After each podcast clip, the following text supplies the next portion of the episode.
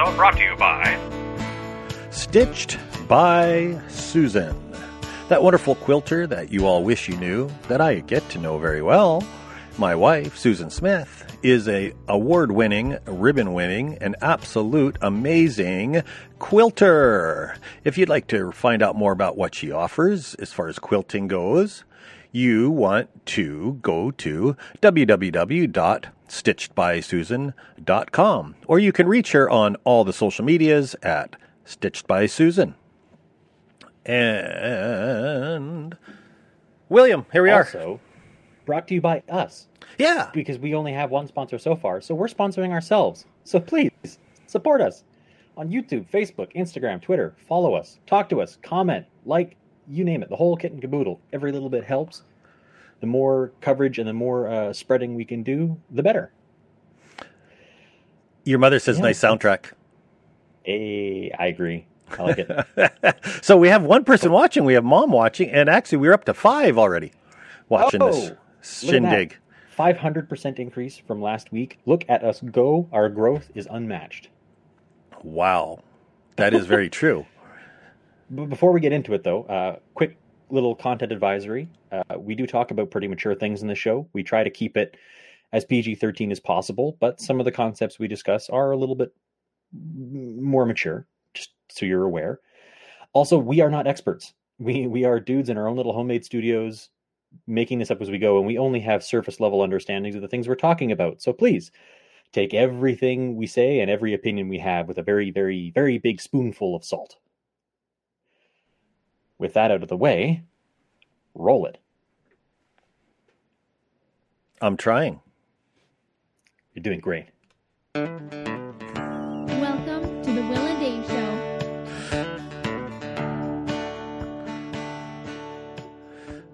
Perfect. Welcome. Welcome to the table. This is the Will and Dave Show, and I'm your host, Will, and with me, I'm Will's dad. I'm Dave. yeah. Oh, it's good to be back. It's Thank been you a so week. much for joining us. It's been a week since our last show. Will. Yeah, exactly. Exactly. Well, a little bit more. Yeah, because yeah, we started at seven. But it, it's been a heck of a week. That's to say the least. I think. I think unless the world changes, we might have a president. Yeah, we might. I'm not sure we half have the, one right now. I'm not sure half the country's happy about it. but I think we have one. Like 47.5% are real pissed about it. Yeah, that's right. And about 52% are really happy. or of the people who voted, not of the country. Yeah, yeah, yeah. Yeah. Yeah. Let's get that out of out of the way. Um yeah, uh, you have any insights on the past week, Will? No, I, I just need things to make me happy. It's been a sad, very draining week. Very draining, to say the least. Well, I cannot agree more. I need things that make me happy. So I came up with something to make me happy. And I think that all of you are going to get happy along with us. In spite of all that has happened in the past few days, I challenge you to watch this and not smile.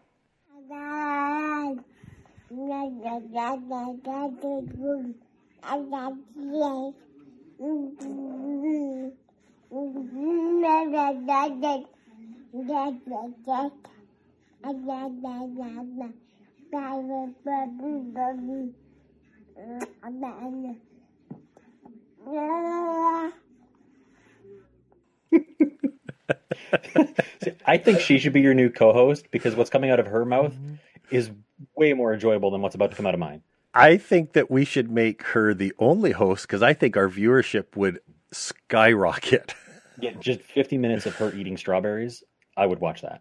Raspberries, and she like raspberries. and she's she's a miracle worker. She spits the seeds out. She gnaws them to death and spits seeds out. Wow. Explain that. Yeah, that's like a, that's like a direct injection of serotonin straight into my veins.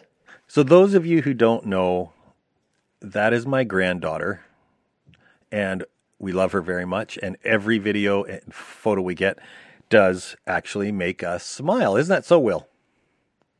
without fail, quite literally. I'm I sorry. live for for her. I'm sorry I interrupted you reaching for a drink and turning your mic off. I made you turn it back on in a hurry. Just wetting my whistle. Wetting your whistle. So, one thing that we like to do, and we're going to do every week, and we're going to encourage you all to do, is we want to answer your questions. And we're not going to answer them correctly all the time. Hence, in the intro, we a large amount of salt as you listen to our answers. We we guarantee answers. We make no claims as to the quality Right. or, or the correctness. We just guarantee answers. We may or may not be snarky with some of our answers. Just a few. What will happen when the Supreme Court hears Trump's election case, other than attorneys making a lot of money? Well, are first thing I want to make aware is that if we're going to progress as a country, I'm pretty sure grammar is going to is going to come into play and I am pretty sure that my wife is upstairs twitching reading that sentence. But other than that, William, do you have any feedback being a Canadian not having any input into American politics? No input whatsoever. It's not like I've been following them closely the last week. no, I think he hit the nail on the head. I mean, the attorney's are going to make a buttload of money, and I highly doubt it's going to change the outcome. It's just going to draw the process out and make it more painful than it's already been.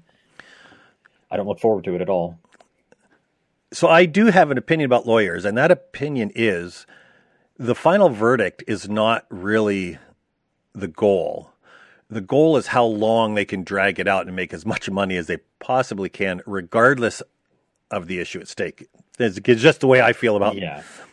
And I'm sorry for any attorneys watching. I I, I do apologize, but I stand by my words.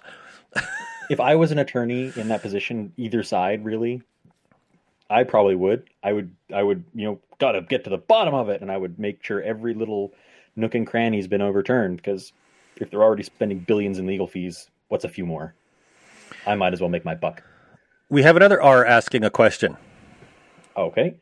Uh, will the mainstream media stop reporting on COVID after our cult leader is defeated in the election and or November 3rd? Also from R. I wonder if R voted for the guy with hair. I don't know if that narrows it down a ton. Biden's kind of thinning, Yeah. but at least his is au natural. So I will say that I, I foretold a long time ago that after the election we would see a dramatic drop in the coverage of COVID. But I might be second guessing myself in that because I was sort of assuming that the other guy would win and that it would do no longer be an issue. I believe that our current man in the White House is going to make a bit of an issue about it still for a while. Yeah, I, I I do think that the the amount we hear about it might drop a bit. If if for no other reason, there's gonna be less contention. I feel like with with uh, with Biden in front, eh, once he's in front, like once once he's actually you know in the position of president, I feel like there'll be a lot less uh, friction in how they're dealing with COVID. I agree. So there'll just be less to report on. I think it'll still be an issue, but I just think there'll be less sensation to it. From the syntax of this one, I'm going to guess it's from the same R as the last No. R. Now that the U.S. Supreme Court leans conservative, do the evangelical Christians still need to support our out current cult leader as the means to an end has been accomplished? Also from R. The means to an end is Yeah. s- still is valid, and do we need to support our current leader? I think we have to support him un, until January 11th, I believe, is the inauguration. and then, no, you don't have to support him anymore. You do have to support whoever's in that office, though. I do believe that. Yes. Yeah. Well, I yeah, I think I think that once he's out of office, I think he's gonna be dropped like a wet towel, very unwanted wet towel. I think Not he's going to get a new. because they dislike him. I just think that they're gonna want to replace him as soon as possible. I think he's going to get a new show on Fox. Oh, definitely. yeah. Somewhere, somewhere he's going to get a new show as soon as humanly possible. So this brings up a point, though, and I, I did want to make this about evangelical Christians be, because I is one. I'm speaking in the syntax of the questions. So I is one sort of matches the syntax of these questions. and trust me, this carries on in some of the other questions. So I'm not only picking on R, but Hmm. I do feel that as Christians and as believers, we have a responsibility to honor whoever is in power. It's one of the reasons I hated the name Obamacare, as I thought it was a slight to Mr. Obama, even though he started to call it that. Mm-hmm. And I think that whoever's in that office is deserving of respect. I don't believe it has to be earned once you're there. I think that you get It it. just comes with the office Yes, and to a certain degree.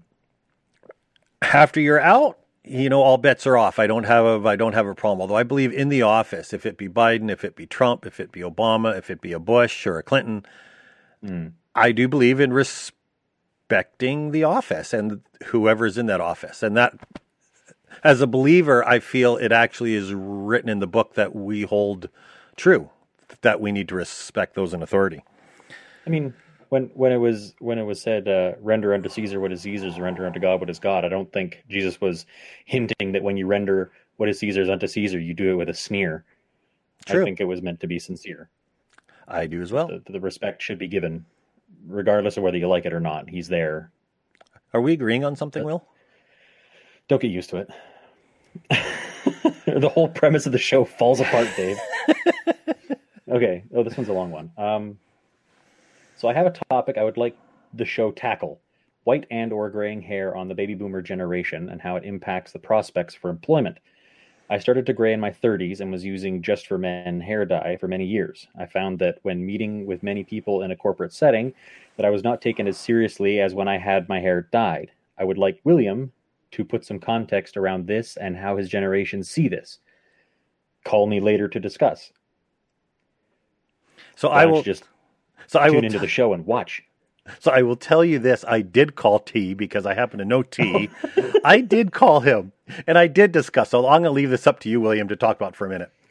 Well, I I think it's it's not even just with like baby boomer generation and younger generation per se.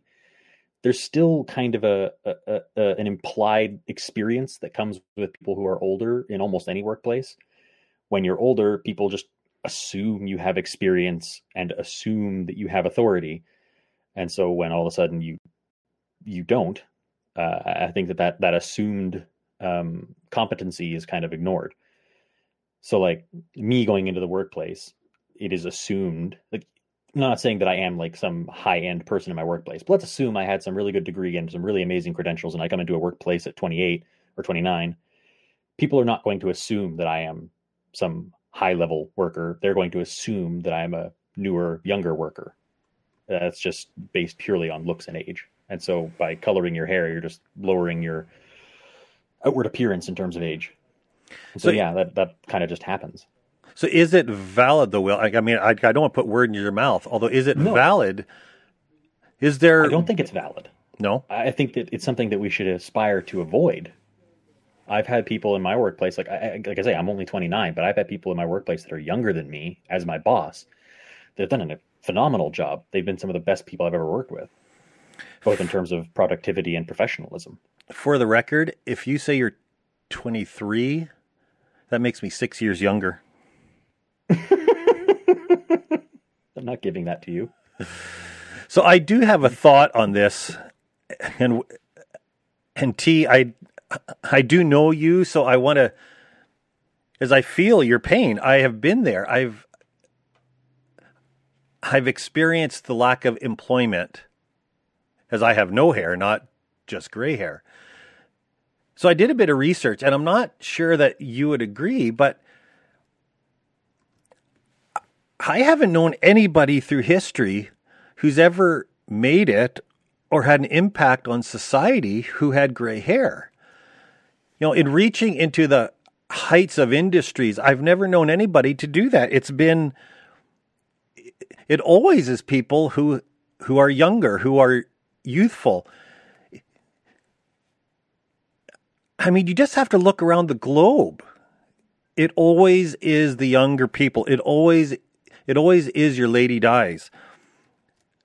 I've never known anybody who had any grays or losing hair who made anything of their life. And you know, honestly, I I, I feel your pain. The sarcasm was so thick I could scoop it out of the air with a spoon. I felt like Bill for it. Clinton. I feel your pain. I feel your pain. Oh, bro. I am sure I'm going to be hearing about that. I'm surprised I haven't got a text already. Put your phone on mute just in case. It probably means that T is not watching. we'll find out eventually. yes. Uh, So we move into our main segment, Will, and yeah. I want to. So before we do, I want to talk a little bit in all seriousness about the last week because it really is fairly has global consequence. Yeah. And we hit upon it a little bit later on again as well. But it has been fascinating.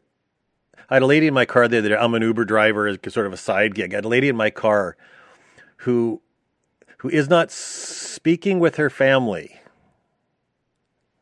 as her parents won't speak to her after the election, and it was it was all because of how she voted, Wow. and that bothers me.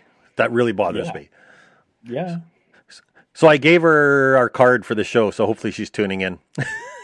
Well, it's. I, I read a really good take on on on Twitter the other day about how I'm going to use myself as an example here. So I'm voting. If I were voting for Biden, obviously I'm, I'm in Canada, but if I if I were voting Democrat, I'm voting. You know, say for racial equality, for police reform, uh, for protecting uh, people of other nationalities uh, or or religious beliefs within the country, et cetera. Those are things I'm Mhm. voting for. Right. That doesn't mean that people who don't vote for Biden are voting against those things. Right. The same way that because I'm voting for Biden, I'm not where where, where someone who's voting red, they're voting, you know, for the rights of infants, unborn infants, Mhm. or uh, uh, I can't think of any other examples. But I'm not I'm not necessarily voting against those because I'm voting blue. I'm Right. just choosing higher priorities or different priorities. Sorry, not higher. Right. And so it, I, I want to villainize, like villainizing someone because they voted different is. Uh, I, people on the opposing political party aren't sitting at home twisting their mustaches as they vote for someone else. They're people Right. who care very deeply about things as well, and they are still valid things. Right. So the election is just showing who's caring more about certain topics. It's not who's evil and who's not. It really shouldn't be, at least. And And so seeing people just just cut off family members because of it is horrible, horrible. and I agree. I think the one thing I got to remember, regardless of what side of the fence you're on, is that the other side loves their country too. Yeah, They love it every, like every bit as passionately as you do, or as I do, or as you know that the other side does. mm-hmm. You have to remember that, or it does. It makes it. It does make it us against them, and and Yeah. I, it's harsh. So on that note, we really suck at the transitions, and we got to get this better. we'll get it we'll get it. We'll get it. We'll, we'll, we'll hit our stride. We'll find our pace. We'll find our pace. I think. with time. I honestly, I think our pace is going to be in between every episode, every segment. We're going to have a special K video, and just play special K. That'll be our that'll be our transition. Every, We'll just contract her mother to send us X number of videos every week, so That's- we have enough. well, she is my daughter, so I don't think I'd have to pay her. Eh. She's your daughter. She'll charge you. Oh. Okay, Okay, she's so my daughter. on- She's on- never going to see this, so I don't need to worry much. So on, on, on to the topic at hand. Um, we wanted to talk about uh, a couple of things, notably uh, minimum wage and universal basic income, kind of as just rough concepts. Um, so I'm going to take on the, the responsibility of talking about universal basic income, uh, also sometimes called uh, a reverse income tax. It's something that's still, I think, kind of in its infancy, especially in in Western society, because the concept of being paid a, a, a wage regardless of work done is kind of foreign to us. Um, but the concept, the concept is that every person of a certain age within the country is given a flat amount of money to theoretically cover their most basic expenses of food and shelter so that every person doesn't have to worry about those things. And so along with that, you know, your wages at your jobs throughout the country would all be shrunk to accommodate to, to, to compensate for that so that employers aren't, you know, paying the same amount of money and then employees are just getting twice the money. Um and so the the concept in theory, I want to preface as is, is in theory, is that when a person's basic needs are met, and when all the money they're getting from their employment is on top of, so all the if I'm if I, if my basic needs are met and I'm working, all the money that I'm getting from my job is like fun money. That's the money I can spend on making a stupid podcast, on buying a new car, on additions to my house, whatever. The idea is that you'll be more inspired to work when you're working for gain, not sustenance. You're not working because you have to, you're working because you want to improve your life, the quality of your life is, is the idea. The, the pushback being that uh, if your basic needs are met, you have no motivation to work, and so you're just going to sit at home and play video games. So, like in the 80s, I believe, this was tested in Manitoba in Canada, and they found no reduction in people's productivity when their basic needs were net, met. But again, that is a different time. We didn't have the internet like we do now. We didn't have social media. We didn't have television as easily accessible as we do now. So that may change. Uh, they were doing a test in Ontario, here where I live, which has been canceled by the Conservative government here. They cut it off short, so we don't know what the results of that were. Uh, and I believe they're testing it in Sweden, I think, as well. So a, a couple of different nationalities or nations are are testing the concept to see how having a basic income affects people's productivity. And to answer the question of how people pay for it, because obviously the money doesn't just doesn't just come out of thin air. The idea, I'm going to use the United States as an example, and this is a very rough example because American welfare is very complex, as I found out. The uh, the concept is that all of American welfare gets replaced by UBI all of your uh, uh, your family care, all of your uh, not Medicare, but um, seniors care, all, basically every form of welfare, uh, with very few exceptions, is all contained within UBI. Mm-hmm. So it eliminates about sixty percent of the cost. Oh, uh, yes, uh, I see the comment from from Mr. Whitmer there, and that's why they're testing it is they want to find out if people have that incentive to get ahead. Obviously, some people will have more and some people will have less. And we don't know how that's going to translate in today's society, which is why the testing from 80 years ago is kind of null, is it's mm-hmm. just so out of date that it doesn't translate into modern society. So that's why we want to experiment with it and find out. Uh, back to paying for it. So welfare would cover about 60% approximately. It's a very rough guesstimate mm-hmm. by some experts. Right and the other 40% we would have to find. The big trade off is that when you get rid of all those different welfare systems, you also get rid of all the bureaucracy.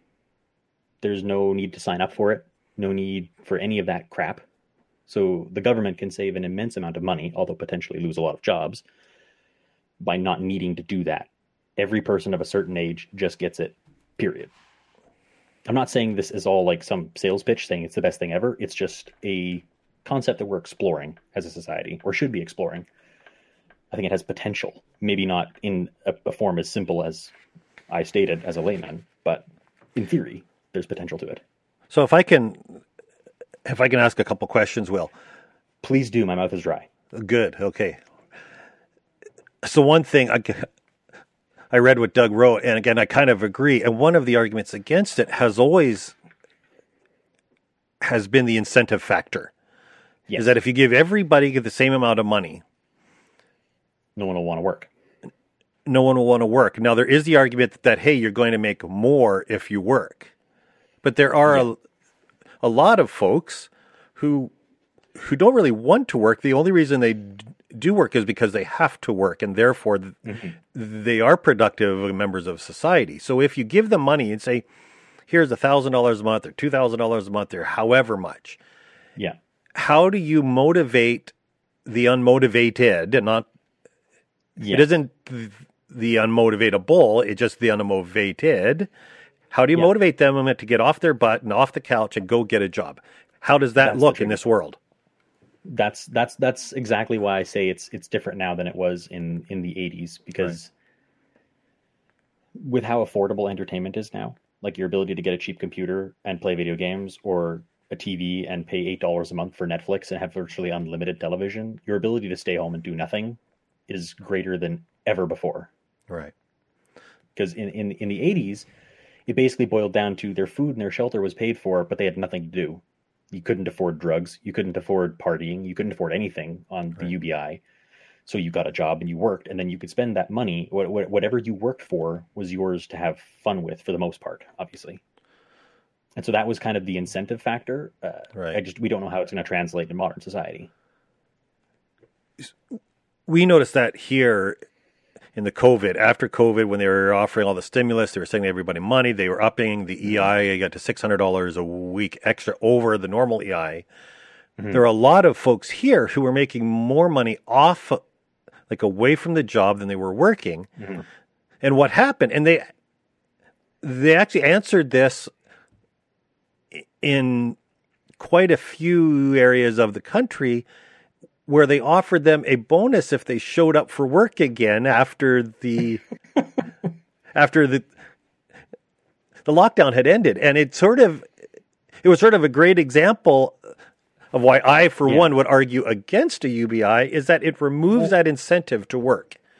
Yeah, in in in direct rebuttal to that, because as you're saying, they're making more on the COVID uh, uh, relief than Right. their previous jobs. UBI is meant to take the place of, I believe, the current. I, think in Canada they were using 130 percent above the poverty line, so Right. that worked out to like 1,300 a month. Right. So that is, if you work at minimum federal wage in Canada, you will make more than 1,300 a month by quite a bit. Right. It's thirteen hundred a month is not a livable wage in most places in Canada, really. right. So UBI is is is meant to be bottom of the barrel affordability. Right. Like most people will not be okay living on just UBI because they would have to live like a pauper. right. So I, the idea the idea behind it is also then to find that sweet spot, and it would probably have to be adjusted based on where you live to a certain degree. If you adjust it too much, then you're incentivizing people to go move somewhere else because they get more free money. Right. But the idea is that it's only just ever so barely enough to try and to try and not incentivize people gaining the system. Because we had the same problem here in Canada with people, especially people who worked like part time jobs Right. where they were told they were going to be working full time, and on paperwork they're hired full time, but they only get X number of shifts. Right. So when the government sees, hey, you're contracted to work full time, they got COVID pay as if they were working full time, which they Right. weren't. Right. So we have the same thing up here where people are making more money off off their like out of their jobs than they were making in them. So So yeah, actually, real concern. and we're going to wrap this up for here in a minute. Although we've had a form of this actually in Canada for a number of years. I lived up there for most of my life, and it was it was in the baby bonus, or I believe at the time it mm-hmm. was it was the child. I can't whatever what benefit. exactly, but I know what you're talking about. We knew families who had done the math who would have X number of babies as they could live off of the baby bonus. Mm-hmm. They didn't need to work. As if you had six kids or five kids, can't remember the number, you could mm-hmm. live very comfortably on the baby bonus. Yeah. And we knew people who did that who were not motivated to work and they found a mm-hmm. way To gain to live off the government handout. And I don't know that we will, that if you offer that, and here's my last rebuttal, if you will. You had mentioned that if you do this, you will lose a whole bunch of government jobs as they don't need to administer these mm-hmm. other things. You know me and my love of any federal government. or of any government at any level, I have never known a government to ever say, "Hey, we don't need to hire th- these 18 folks. So let's just lay them off and and and, Unions would have something to say about that. and we won't spend that money anymore." Uh, No, they're going to yeah, Yeah. I have a very Making hard happen time. is a very different process than the, it's it's still very much a concept, a theory, if you will. Making it happen would be a a, a monumental task. right. Well, I That's what I say, I'm not I'm not necessarily endorsing it or saying it's the thing we should do. Uh, yes, Doug also makes a very good point there.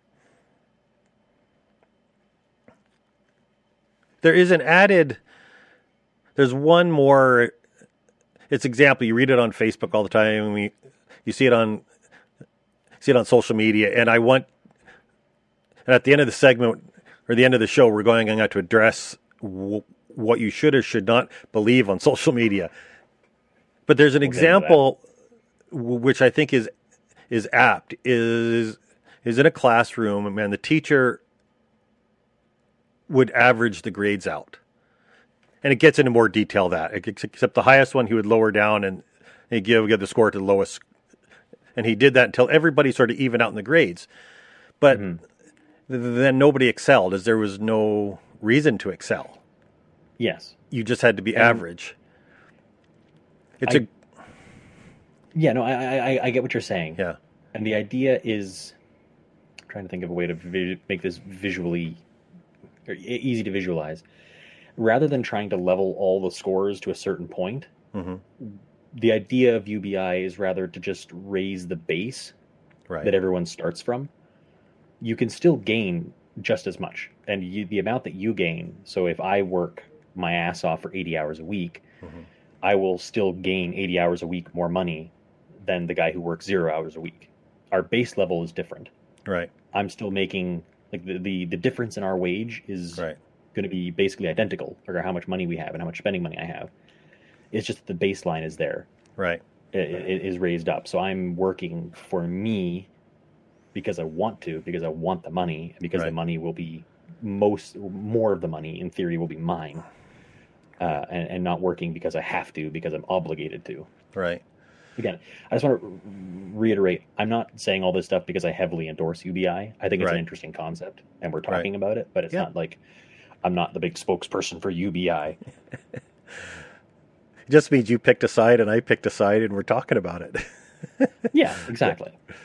So on that note, we're going to move on to the next one, which was it was my baby got to argue this week, and it's the minimum wage and where do we want our minimum wage? Is it if it should be if it should be indexed with inflation, if it should raise every year, if it should be anything, or should we even have a minimum wage? And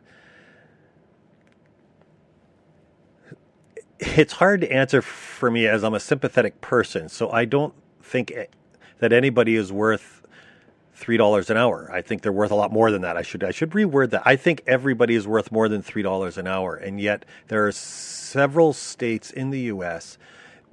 which, as a waitress, you're assumed that you will make a bunch of tips, and so therefore your minimum wage is about three twenty-five an hour. It might even be less than that in, in some of the in Arkansas and Alabama in those areas. But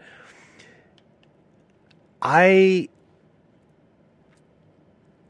I don't like a minimum wage. And I'll be really honest, it came from from reading a lot a lot of the works of Milton Friedman and a few of the free market thinkers. And here's the reason why, and it sort of goes to the whole argument of the UBI as well, is what's the incentive to work harder? If you say that I am by automatically I'm going to work for $15 an hour in Seattle, that if I work at McDonald's or I work at Microsoft, that I am worth $15 an hour. Where is the incentive to actually work at a hard job as, say, working as a landscape artist because I can flip fries or flip hamburgers and serve fries and not need to have any responsibility and make the same amount of money. Whereas if working at the at the burger joint was only four dollars an hour, or working at the landscaper was fifteen dollars an hour, it would be much more to my advantage if I worked harder and worked for a landscaping company. It seems to be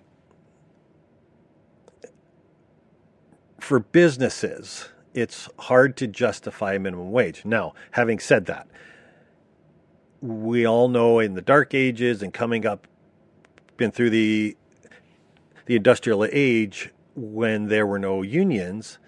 The reason unions happened was because of the abuse of the worker. So there's a small piece of me, and I say small, which realizes that we probably need some regulation of the market. But I think it can be measured in one book, not reams of books. And that is one of the arguments for a free market no minimum wage. Having said that, I want to I want to reference some of the information that I got. And I'm going to give an example. I'm going to bring you, you in again here, Will. One okay. of the things that it's sort of it hit home to me is who this usually hits the hardest is your entry level worker. Is mm-hmm. his rates are going to raise a dollar an hour, except he goes out and goes out to the bowling alley, and all of a sudden, instead of eight dollars a game, it's eleven dollars a game. His dollar yes. is is not going to go as far. Mm-hmm. For me, if I'm working for forty dollars an hour, I don't care if, if my bowling is a little bit extra or not. It doesn't affect me because yeah. I I don't go bowling. Probably it doesn't hurt me.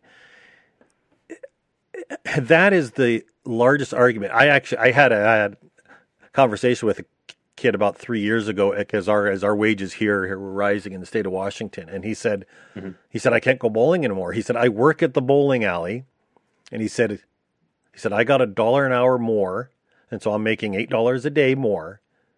Mm-hmm. And he he said our bowling went up three dollars a game. Yeah, and that's so it's hard to argue for that. And you go ahead. I'm going to have a drink. Well, yeah, I'm. I'm. In many ways, I agree with you there. That I think that the by arbitrarily raising the minimum wage, especially when you're talking uh, raising it to levels like fourteen dollars an hour, like we have here in most of Canada. Um, yeah, em- em- employers are going to raise the prices of their services to match that, and or they're going to start cutting benefits somewhere. They're going to make it level out for them. The businesses, especially like the larger the business, the more actively they've tried to level out their their expenditures. So right. where they're forced to pay their employees more, they're going to cut somewhere else. It's right. kind of a similar concept to like uh, carbon tax. Right. Carbon tax on corporations is not really going to fix much because they're going to work the cost of the carbon tax down onto the consumer somewhere along the line. And so we, as the people who apparently wanted the carbon tax, we're going to end up paying it, not the oil companies. And minimum wage, we're say we say we're doing it for the minimum wage workers they're the ones that are going to feel the effects of all these businesses raising the cost of their goods because they have to pay their employees more. And so it's a really kind of hard to win situation right. because if you don't have any regulation, it will be abused. As right. you said, people are going to abuse that system. But if you have over regulation, the employers and the businesses are going to have they're going to they're going to have to make their money elsewhere, and it's that cost is going to translate down to the lowest common denominator. The people at the bottom are still going to get hurt. So I do want to go back know. for just yeah. a minute at the carbon tax, although I'm going to do that after because I, I want to come back to that because I have a great. Mm-hmm. I experienced the carbon tax impact, and I want to talk about that after this. But I, mm. there is an argument for higher minimum wages corporations who can absorb it, i.e., uh, the grocery stores or Microsoft mm-hmm. or Amazon, who who already are paying the majority of their workers more. They they absorb the majority of that increase. And there is that argument. And and I guess it's a good one because I think if you look at the larger corporations, it, it's not as much of an impact on them. If you're Microsoft, the, the amount of those who are working there who who earn the minimum wage is almost nil. So it really won't hurt that company much. Yeah, it's your McDonald's, Right. your grocery stores, Right. and your small uh, small businesses right. It it really hurts your small business who massively. it hurts them in a big way. Mhm. So on the carbon, get- yeah, go ahead. Okay, really just I I can't speak to all. There's like this is purely anecdotal. Mhm. Uh, but ever since that fourteen dollar an hour uh, minimum wage hike in Canada, Yeah. all like small time carpenters, uh, workers, blue, a lot of blue collar jobs, a lot of the small time ones, Right. small business owners and, and, and small crews can't afford to pay 14 bucks an hour. So they, they end up having to do work under the table to Right. make, to incentivize their employees to stay. Right. So they only pay them the very bare minimum. And then, you know, you work on weekends, you just get cash or, right. Uh, you know, he buys you pizza every other weekend or, or whatever the incentive is. They're having to be Right. forced to do things that aren't legal and aren't, sometimes aren't safe Right.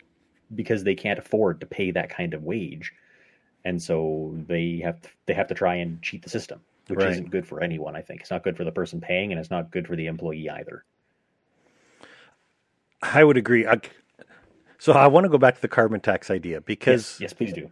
I've this is going to be a topic in one of our future shows. Although I want to touch on this now because you brought it up, and I, and honestly, folks, this really is how our conversations go. We get we get arguing something, and somebody will say something about the whatever you name it. You'll get the price of tea in China, and we jump on that. So this is how it goes. So the whole goal of carbon of the tax on carbon is what, William? In one sentence, if you were to encapsulate it. To encapsulate it, uh, it's to try and incentivize companies to reduce greenhouse gas emissions. Thank you. So I so I drive a hybrid. It's the first hybrid I've ever owned in my life. It's a F- Ford Fusion. I love it. It does great on gas. I I bought it used because I'm cheap. It runs it runs wonderfully. And I insured it the year I bought it and my registration was $64 or whatever. So I went to register it again because it's an annual thing here in Washington, and it mm-hmm. was $157. I wonder why. So I'm like, hey, wait a minute, what's going on? So I get to looking at my re- registration fee, and there is a fee for $75 for, for using a hybrid. and if you drive a fully electric vehicle, it's $150 a year What? there is no gas tax. And so, in reading the ration, the rationale behind this, they had to increase the fees as they were not receiving the gas revenue off the gas tax. And they were very clear. and they were very clear in their in their discussion points and in arguing it here that the reason for the added fees w- was they were losing money from the gas tax, which is one of the reasons I have such a distrust of government because they do things like this. Here's why we have a carbon tax. And you do something that is that, and it's like, oh, shoot, that didn't work very well. We have to raise fees. Yeah. I've never been a fan of the carbon tax, but now I'm really not. Yeah, I mean, I'm not a particularly good fan of it either, but that, yeah, they, they do things under the guise of it being better for everyone involved, and you're going to save money with it. No, no. they're going to get their money somehow. They always do. yes. So I But want that's getting to into super philosophy that I don't want to touch on today. Right. So I want to mention for those of you who are watching, and William, we're up to 10 people watching, which is awesome. Thank you guys. 11. Eleven. Ask us questions because we may not know the answer, or if you Mm. if you make a comment, we'll throw it on the screen just like Susan's. Yes. Make some comments, ask us. We'll answer them as much as we can, as well as we're able. Um, Our, our hope and dream here is to have too many to answer. That's that's like that's the big hairy audacious goal is to have too many comments. that's right. We would love we want to have. we would love to have to ignore you. Yeah. It's awesome. We have 11 people watching. Well, I think that's awesome. This is only our second week. We've had a number of downloads of the podcast, and this is awesome. An eleven hundred percent increase over last week. Well, Suck ac- on that, EA. Actually, lo- last week was your mom watching, so she equals all 11 in our minds and our hearts. So it really is just, it's a 100% increase. See, I'm kissing up for doing something wrong. there you go. But speaking of EA, we're going to move on to our next segment, Will.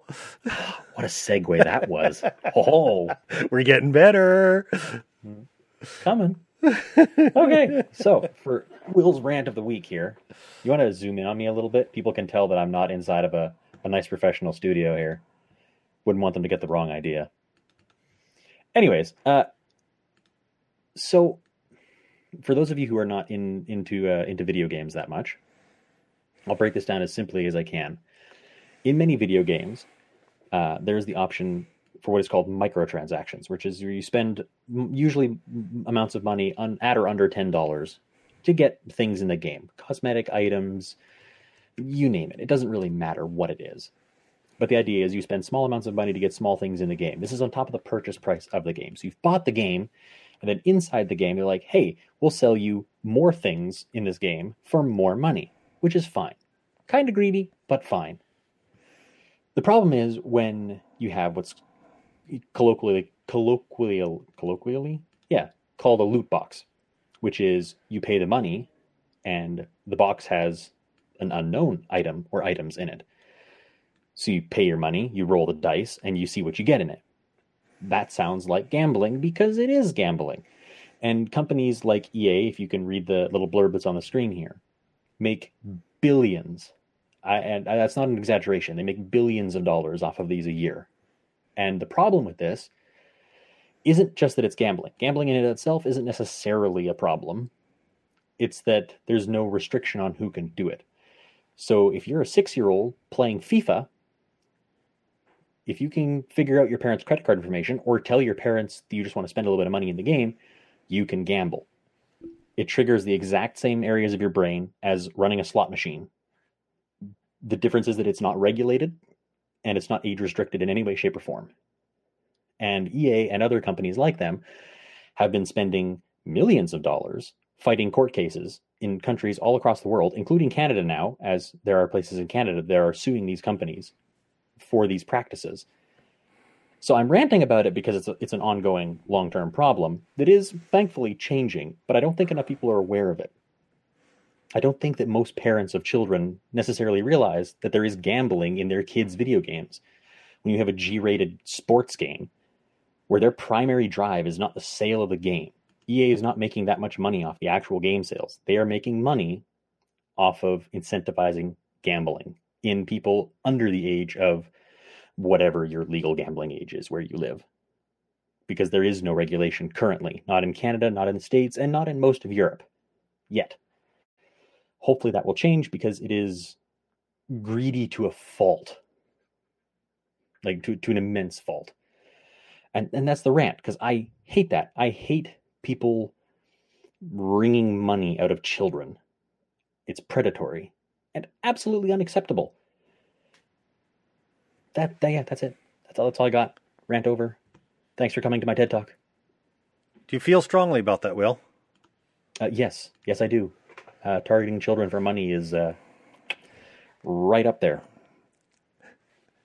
You know, I heard your rant, and I, and I was I was thinking about gambling and how addictive it is. As it reaches into that half of the brain that that is so susceptible to addiction, and it's it's. I agree with you. It, it isn't a good scene. those little shots of dopamine are just as effective in children as they are in adults, and they are just as addictive. Yeah, I agree with your aunt. Yay! I have a suggestion for you next time. I want to see you spit as you get very angry about this. I want you to have to change Spinning mad. Your pop filter at the end of the show. so you're down. That's right. we have we have another segment, Will. We do Voter We- fraud of more than two. in America. Is it real? And before Oh, we go into this, I sort of want to, I want to add some. Uh, uh, before we do, we have a comment. Oh, uh, yes, someone should be held accountable. I mean, the parents should be held accountable. That's that's a problem in and of itself in terms of parenting. Uh, I just mean that there shouldn't be an incentive. There shouldn't be as much of an incentive for the kid to do that. Microtransactions are predatory to begin with, and gambling microtransactions are only more predatory. That's just an escalation of what is already uh, a greedy practice Right. and I I know too many friends that sell games in like game shops and such, and too many parents that don't pay attention to what their kids are playing, Right. whether it be violence content or monetization. They they, they just don't pay attention to it. So I guess my rant is half against the company and half against parents to pay attention. Pay attention to what your kids are playing and what they're spending their money on. Your teenagers even Right. take some interest in it and do a little bit of digging, not in an intrusive way, but because you care. Play the game with your kid. Do that. Learn the ins and outs of it that way. However you need to do it. Not you personally, Doug, because I, I know you do that because you're a good guy. So this obviously is a topic that I think maybe we could address a little more time in in, in a future show because I think I think it I agree. it touches on people, and I think that's it's a, it is important to. I personally, I feel it should be parents who who are held responsible. You should know what your kids are doing. You should know where your Visa card's at, and if it's being used for things. Having said that, I have a son once who who was months on the internet while his mother and his father thought that he was doing schoolwork that we learned afterwards he was surfing the internet and that was Don't in know the who that is. and that was in the days of schmuck. dial-up and that was in the days of dial-up i don't know what you were surfing in dial-up Uh, I spent the whole time waiting for pictures of Lego sets. There you like go. five minutes to load a single image. I wanted to read the whole Lego magazine that wouldn't ship out to the middle of bumstuck nowhere where we lived. That's my excuse, and I'm sticking to it. okay Lego So- is a valid reason for not being educated. so I want to make some note on this. If we were doing this realistically, I, I think I think the ticker would be going by a lot faster because there is so much. Fr- Super fast right there. there we go. Anyways. that's what I want. Yes. So voter fraud in America is it real? Will Hot topic. Hot topic. And I Is want to talk. Do we know things? I don't know. Let's find out. Oh, here we have. Okay. Oh wait. Uh, keep adjusting my glasses as if I have actual lenses in them. This is a video that the. you may or may not have seen on certain social media sites. I have seen snippets of it. Yes. I I just love got the helping hands, the finger over the guy's head. You'll see some eyeballs here in a second, and Really idiot proved it. they did, they did. Oh, we're gonna look around. Oh, here comes the eyeballs. Ooh. And just in case you missed the pen, ooh, there's a red arrow. Just in case you weren't paying attention, kid, here you go. And we lost him. Yeah. Uh, so my first thought seeing that. okay, uh, hold on a uh, sec. where's the context? Hold on just a second. I wanted to point out that as soon as the real fraud began, him writing on the on the ballot, we panned the Camera camera. happens to go away. we panned the camera away. If you're going to film a crime in progress, leave the camera on the damn crime the whole time. Film the crime. Yeah. it is. Yeah. My, my, first thought with that video is where's the context? I, I don't know what the guy's doing, when he's doing it, or where he's doing. I'm uh, going to assume that he's counting ballots. Those look kind of vaguely like ballots. I don't know what American ballots look like because I've never voted in the states. I have. but that's the extent of my knowledge. Uh, I don't know when it was taken. I don't know where it was taken, and I don't know uh, uh, what he was doing. All I know is he grabbed a pen. And he was writing on a piece of paper. Yeah, to call that circumstantial evidence, I think is giving it a lot of credit. I would agree. I Yeah. I think I think I think that's a prime example of what I see or have seen a lot of on social media the last couple of days is people sharing these videos like this as as evidence of voter fraud. And if these were videos of actual fraud, if, if they if they were truly were fraud, I would suspect that things like this would be being given to courts by the GOP as they file their lawsuits in various states contesting the votes and the voting systems in those states. Right. But they're not. And so either the GOP has even better evidence or it's not very good evidence. So here's our recommendation as a father son team. Mhm. If you see a video like this on Facebook, thanks, Doug. If you see a video like this on YouTube, if you see a video like this on Twitter or Instagram, spend three minutes at the most and look it up and see if you can source it from somebody other than your uncle Jim who got it from from whoever. Yeah. And- and you see it on it doesn't matter what side of the political spectrum you're on. When you Right. see it on Fox News, do yourself a favor. Go see what CNN has to say about it. Or for Right. me, the inverse. If I see it on CNN, I'll go check out Fox News and see what they have to say about it. There's almost always more to the story than a 45 second clip like that without context. There's a great PolitiFact, you name it. There's innumerable yeah. companies that, that, that, that fact check those things. Do yourself a favor. Google it. No, do Just us it. Yeah, do us a favor. yeah, do us a favor. I don't care about you. Do us a favor so we don't have to read the 19 feeds every second that go across our Facebook feed that says, I Yeah. saw Jimmy doing this to a ballot. I saw one this I saw one today enough the, doom scrolling already. we don't need that in there as well. We really don't. I saw one today, and again, a friend of mine had commented and said you need to do some research. And so I thought, well, I'm going to go watch the video. Mhm. So I went and I watched the video. And again, in Facebook now, if it is, if it's a questionable video, there is this little, there's a warning that pops up. It says this may not have all the information or something to that effect. Yeah. So I thought, well, hey, I know that everybody assumes that Facebook leans left and that they're out mm-hmm. to get the right. And so I thought, well, I'm going to look at these sources. The sources were from four different sources from across the spectrum, and they all said, including those on the right, said this was a zoomed in, it ignored the rest of the shot, it was not indicative of what was happening. And nobody saw that who saw the video on the post. And Yeah. just Google stuff. I mean, if you're doing it on Facebook, it offers you the help right there to look. You don't even Yeah. have to Google it. Just you don't have to Google it. I think I just said. I think I just said. Google. It, it's the thought that matters. We're It's- listening to what you mean, not to what you say, David. Oh gosh, that's a scary thought. it,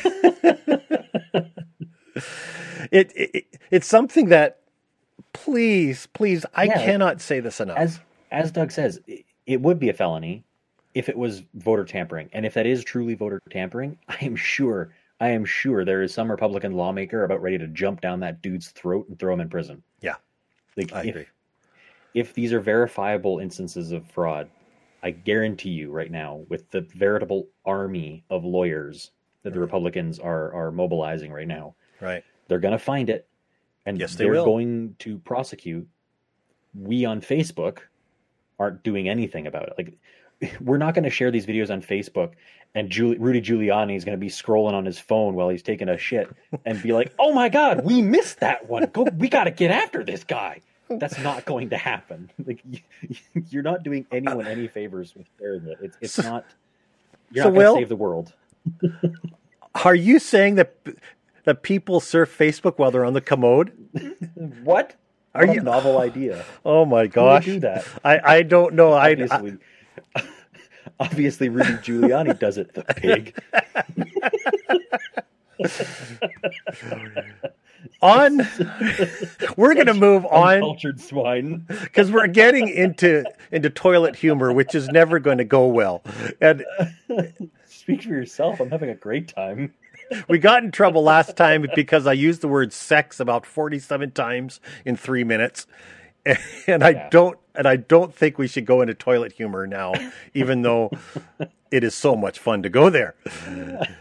We're going to go into into a segment called "What Does Dave Know?" and Dave. I just want to give a preamble that there's a lot that Dave does not know, just to be clear on this topic. Somehow I still have a hard time coming up with things, but here, here's here's our one for today. Uh, have, do you know what a Tamagotchi is? A Tamagotchi. This is a this is a blast from my past as a child. Well, I have two options. I'm going to go with the first one, which first went through my head, and then I'm going to give you the second one as an alternate. The first one is Okay. that, um, oh shoot. Now I can't think of the name of the or anime. Is it is it a character in anime? It is not. Is option number one. Good guess. The other one is is it a form of sushi? Because all you kids know I don't like sushi, so I figured maybe it's a form of sushi with raw fish or something. A, you're missing out. Uh, B, it is not. Okay. Uh, a Tamagotchi was actually a very very small, like very small, uh, handheld electronic game that you could get as a kid, and you would have a pet. It would be like a dinosaur or whatever, and you had to feed it, and you had to clean up behind it, and all these different things. It was a digital version of, of the Chia Pet. It's exactly what it was with the digital Chia Pets, and it, it, it, it's funny because you can still find them today, and if they are still running, like if they haven't been used, some of them are still running, and they're just messes because Funny. the, the pets crapped everywhere. like it's they're like they're fun little weird time capsules in their own right. It's it's it's it's something. Well, I now have learned something new. I want to ah, I want to point out the will if you if you make it small here, you can go here and it's really very big. You, you do the whole. What is it? The I- I can't do it with my camera. Yes. I am squishing your head. That's right. Squishing, squishing your head. Squishing your head. I love it. Um Monty Python here. William, Yes. So before we move on to the wee bit that's left of our show, I want to thank our viewers because it has been absolutely fantastic having the interaction that we've had in the show today. It- We live for it. It's the reason we're doing this is a so we can mock people like Mr. T in the fir- in the early segment and And each other. and each other absolutely and w- we want to interact. It's it's Yeah. been it's been a lot of fun. It really The, has. the whole purpose of this is to foster conversation. Yes. And that includes with us, and that includes real time. Yes. Otherwise, we would record this and throw it online and go back to our lives, and we wouldn't have to worry about making all those stupid mistakes with the cameras that I made in, in the rant video. That's okay. because when people uh, do the thing that we want them to do, which is uh, go look up our podcast, because this is a podcast. That's Yes. the final destination. And in about a week from when we film this live, you can go download it wherever your favorite podcasts are found. I think we're on everything except for Google and Spotify right now, but those are coming. Yes, we will be So on Apple, iHeartRadio, you name it. we will be on Spotify by the end of next week, I believe. We're going to wait a little while for Google, but it won't be long. Yeah, so just look us up, The Will and Dave Show, and you can get the audio version of this. We may make slight edits to compress it a little bit for the podcast, but for the most part, you'll just get us unfiltered. It also is on our website at Oh yeah, www.thewillanddaveshow.com and we will have all the show notes there as well including all the links w- which we referenced for our research on the topics that we mm-hmm. talked about. Because we don't have this this knowledge just off the top of our head all the time we're not yeah. very bright so we have to go look for other bright people to give us ideas to talk about. So so usually after we're live i spend about an hour and a half or two hours and i i move all the data onto our website which is william you want to say that one more time so they get it? Www.thewillanddaveshow.com. spelled exactly how it sounds. And i will have the links. I will have uh, the podcast there. I will have the video there as well i will have the link for next week's live video there so you don't even need you to go to youtube you can go right to our website it'll lead you right to this next saturday night at 7 p.m Yes, and coming in the near future, we are also in the process of setting up a Patreon for the show. Uh, this Patreon will Right. involve behind the scenes and or after show uh, uh, shenanigans by us that will only be available to the people who support us on Patreon. So in the future, keep an eye open for that. If you want to support the show, if you want to show us how much you're enjoying it, you can head over to our Patreon and look at it there. As It's on a its way. as an aside, we may or may not have a brand new sponsor for next week who is already supporting the show, Oh ho ho! which is sort of cool. And they'll know Yeah. about it next week. You will learn who our new sponsor is, which we're really excited about. Because everyone listens to podcasts for the sponsors. That's why we're here. That's why we come. No, we just like to thank our sponsors live on the air because they make the Well, show yes. possible. Yes, I'm just yeah. yeah. I just shut up. Everyone, everyone, everyone who shows the podcast. They, they all just want to hear about DollarShaveClub.com. That's why people listen to podcasts. So we we do not get sponsored by DollarShaveClub.com because we are different. Although if Dollar Shave Club wants to sponsor us, please do. You know, check us out. We, we have an email. So if if any one of you really want to see an obnoxious version of a sponsorship, just watch about 15 minutes of a Ben Shapiro live pod or podcast on YouTube because he does this whole thing where he's talking, look at his computer and talking, and then he says, "And if you really want to save money, you should buy gold at blah blah blah blah blah," and then he goes right back into his monologue, and you think, "I just got sold something." In the middle, it, it, it's just the most annoying thing, and it, it's done in the Ben Yeah. Shapiro voice, which drives me crazy. As much as I like Shapiro, I, I I just have a hard time listening. I would much rather read him than listen to his voice. Uh, yes, any day. Anywho, Anywho, we want to thank, so you for all. Yes, and please, if you're watching, hit the subscribe at the bottom of the button. That subscribe means that you know we're here, you like us even a little bit. And, you'll get notifications when we're setting up to do a new live show. So if you're watching YouTube in the evening and we Yes. have our live show coming up, you'll be notified. Hopefully. Right. So, without further ado, we would like to say goodnight for one more Saturday night in the books, episode two, and we will see you all next week. Stay safe. Don't die.